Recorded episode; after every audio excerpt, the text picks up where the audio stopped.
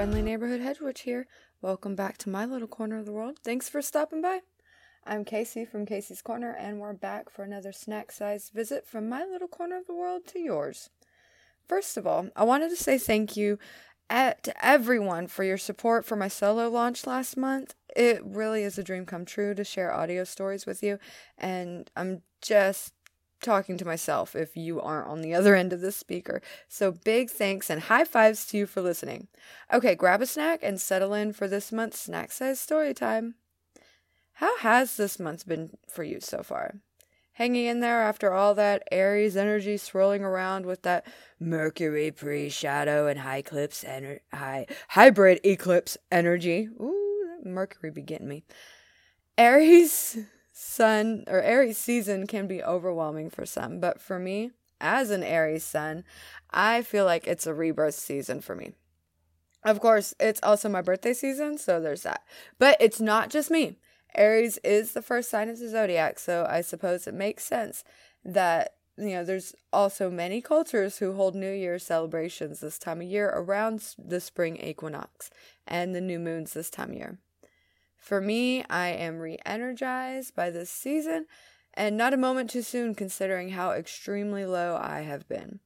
Not only am I feeling re energized again, but I'm doing the spring rituals like yard tending that I haven't been able to do for the past few seasons as I've battled a major bipolar cycle. For the past few years, my yard and back property has fallen into shambles a bit as I found myself incapable of leading my family in the seasonal outdoor chores that used to guide our activities. Like the kitchen garden became the wild sunflower garden as they took advantage of my inability to prepare the garden for winter, then to restart it again in the spring of 2020 once we were in full apocalypse mode. I didn't have it in me to cut them down, so the sunflowers took over. Everyone was taking up gardening, and I was absolutely incapable of even managing my compost heap, which in turn deepened the depressive cycles as the shame built up. My family can only do so much when they know I'm so protective about the land around here, and doing the wrong thing could would have made me worse. So they left it to me to tell them when to do what when to do what once I was capable of telling them.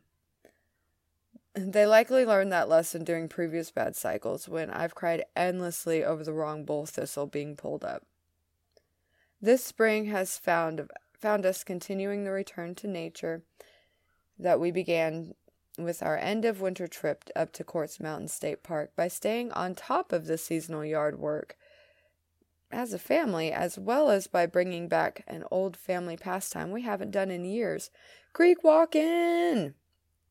Exploring the local creeks and waterways was one of the first activities my husband and I did together after we first met way back when I was in fifth grade and he was in sixth. He had just moved to the neighborhood, and I had just lost all the friends I had in that neighborhood after my mom came out as a lesbian and my parents divorced. It was the 90s, and I had experienced a lot of hate at that time, but Ryan, my now husband, had no idea he was supposed to avoid me like the plague back then, and we made friends at the bus stop. After school, sometimes he would take me to check out the marshy, creeky area behind our trailer park and taught me how to catch crawdads. It was a free activity we often did when we finally started dating in our late 20s and continued once we became a family raising three young boys. Crawdad and snake catching. I don't know when we stopped going, but I'm pretty sure it was a combination of the lockdowns and the oldest son graduating and moving out in that same year. Our entire life changed, and it's taken us a bit to recalibrate and remember how to function as a family without the oldest son's daily presence in the household. Spending more time doing something so back to basics for us has been healing. We recently revisited a park and spent the day exploring up and down Buffalo Creek down in Cleburne. We started off down the shallower side for a few hours I stayed up on shore alongside them in case of emergencies and to hold all the things that needed to stay dry and, you know, couldn't be lost, like car keys and cell phones. As we made our way down the creek, they gathered oddities for me that they that they found alongside the crawdads and the snakes. My teenager found himself a little snake buddy that ha- hung out with him for a bit before we returned him to the spot where he was found. After the youngest found a large crawdad claw where near where the snake buddy was found, we found a crawdad of equal size missing a claw up the creek, and were off telling tales of just how he might have lost that claw, because we knew it just had to be his claw, and ended up the biggest, baddest crawdad in that part of the creek, and sent him on his way while we carried on back. After making our way back to the car and where we started, we made a quick run to Whataburger and came back for a picnic lunch. We spent the second half of the day exploring the deeper side of the creek. I walked alongside them as far as I could, but eventually they waited on while I found a nice quiet spot to wait for their return. I ended up in a little nook just alongside a bend in the creek with walls of dirt and root and trees to keep watch with me.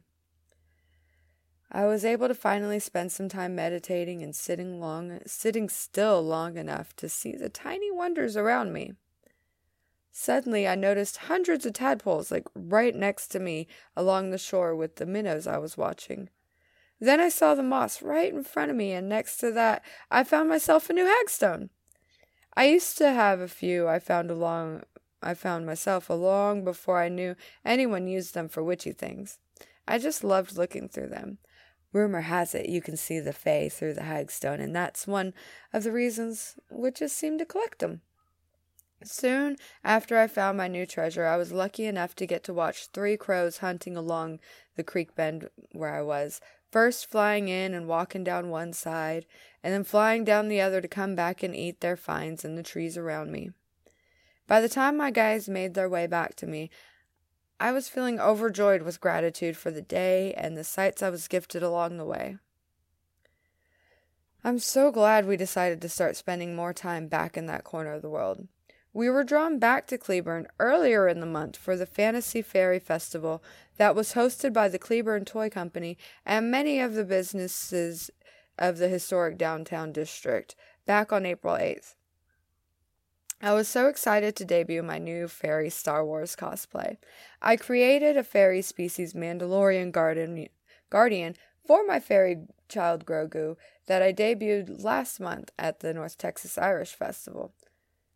When the 501st members saw me in the fairy child that day, I knew I just had to make this secret cosplay dream come true for myself.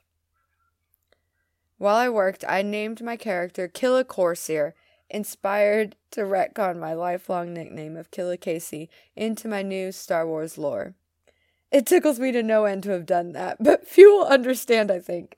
The important part is I completed the first phase of the cosplay enough to spend the day walking around the festival and delighting when the kids and adults alike enjoyed dancing with the fairy Grogu and just plain appreciating my work. I also may have giggled to no end at myself when I finally accidentally stumbled on my new catchphrase. This is the Fae. I was shaking with anxiety so badly as I put the final pieces on that I needed my sister to help me attach the armor. But that anxiety really melted away throughout the day. By the way, handlers really are a must for armored cosplays, I swear. They are hot and limit your movement at times, so it's always good to have a buddy there to help you out. High anxiety pro tip this month is to be sure you hydrate not only the day of the event, but the week heading into the event. So you're not going into potential, you know, potential anxiety a spike, you know, already on the edge of dehydration. The anxiety sweats are just as hard on your body sometimes as a long day outside will be if you are not preparing yourself ahead of time. I ended up feeling pretty good throughout the day and kept myself hydrated so I could stay that way. That went along that went a long way to easing my anxiety for the day. It also helped that so many of the vendors seemed pagan friendly, and so many of the downtown businesses were supporting the event, so it felt pretty safe as a pagan in the rural Bible Belt country county seat. The end of the day had me realizing I wasn't the only pagan to feel that way, as they had outed themselves on the local Facebook group by sharing their appreciation for how welcome they had felt that Easter weekend in their own hometown. Some nasties came out to try and Jesus them into submission, but other local Christians were supportive, and in the end, the local pagans realized there was enough of them to start their own Facebook group for local pagans and witches. It made my old witchy heart so happy to see the community organizing itself from meetups now that they realized they were not alone. That's pretty much how it started for me, joining a local DFW pagan group and seeing the post for the DFW Pagan Unity Fest and realizing I wasn't alone in the area. Eight years later, I'm so happy to not only be a coordinator for that event, but also seeing so many other pagan friendly events pretty much everywhere I turn these days, even here in rural Texas on the border of the DFW Metroplex. I always thought I had to go into the city to find more of us, but of course I am once again reminded we are everywhere. Well, I hope you've enjoyed your snack and had a good hydration break with me. I'm I am enjoying my daily protein smoothie as that's been helping me get my get the nutrients back into my body after this rough mental health patch, making eating healthy foods so hard for me. Getting back to some sort of stable base is helping me build up from there as I add things like bananas and green beans back into my diet. They're healthy, but I got sensory issues that make me gag on most foods for periods of time. Thankfully, I've learned to adapt and work my way back to eating well again after a lifetime of this cycle. Getting nutrients and a more mindful routine back into my life has me so excited for this year. It was so important for me to hit my 39th birthday in the right headspace to best, best survive any stressors birthdays tend to cause. Well, if you want to hear more of my witchy field trip stories and other musings, be sure to tune in next month on the final Monday of the month for your next snack sized visit with me.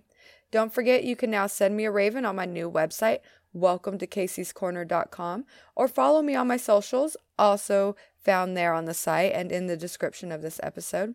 Send me your snack ideas, and if you also deal with anxiety issues, tell me about how you manage building community that I can sh- so I can share it on my next episode. Let's learn from each other, as so much of what gets me through is what I've learned from others. One day I hope to see a whole flock of wave- ravens waiting for me over there. You can also check out my latest videos over on my YouTube's channel, Kacie's Corner, also linked in the description. You can join me for members only seasonal group spells over on my Ko-fi page and get exclusive access to my chart reading with Teresa Marisa from Two Geminis and Leo, and a special group project for Pride Month. You can also check out my Ko-fi shop, open to members and non members alike. I hope you've enjoyed your snack. Y'all have a great month and get you some water, stay hydrated, and I'll meet you right here, same witch time, same witch channel next month. Thank you so much for spending this time with me. Love you guys. Bye.